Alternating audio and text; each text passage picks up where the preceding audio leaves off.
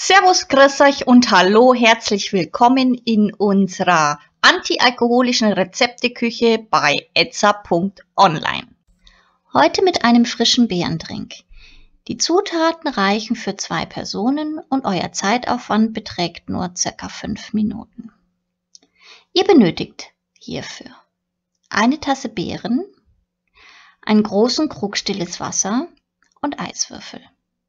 Kommen wir zur Zubereitung. Die Beeren waschen und je nach Art der Beeren eventuell klein schneiden. Dann die Beeren zusammen mit den Eiswürfeln in einen Krug stilles Wasser geben. Umrühren und kurz ziehen lassen. Fertig. Für Anregungen und Fragen stehen wir euch gerne unter idee.etza.online zur Verfügung, wünschen euch viel Spaß bei der Zubereitung und guten Appetit. Euer etza.online-Team.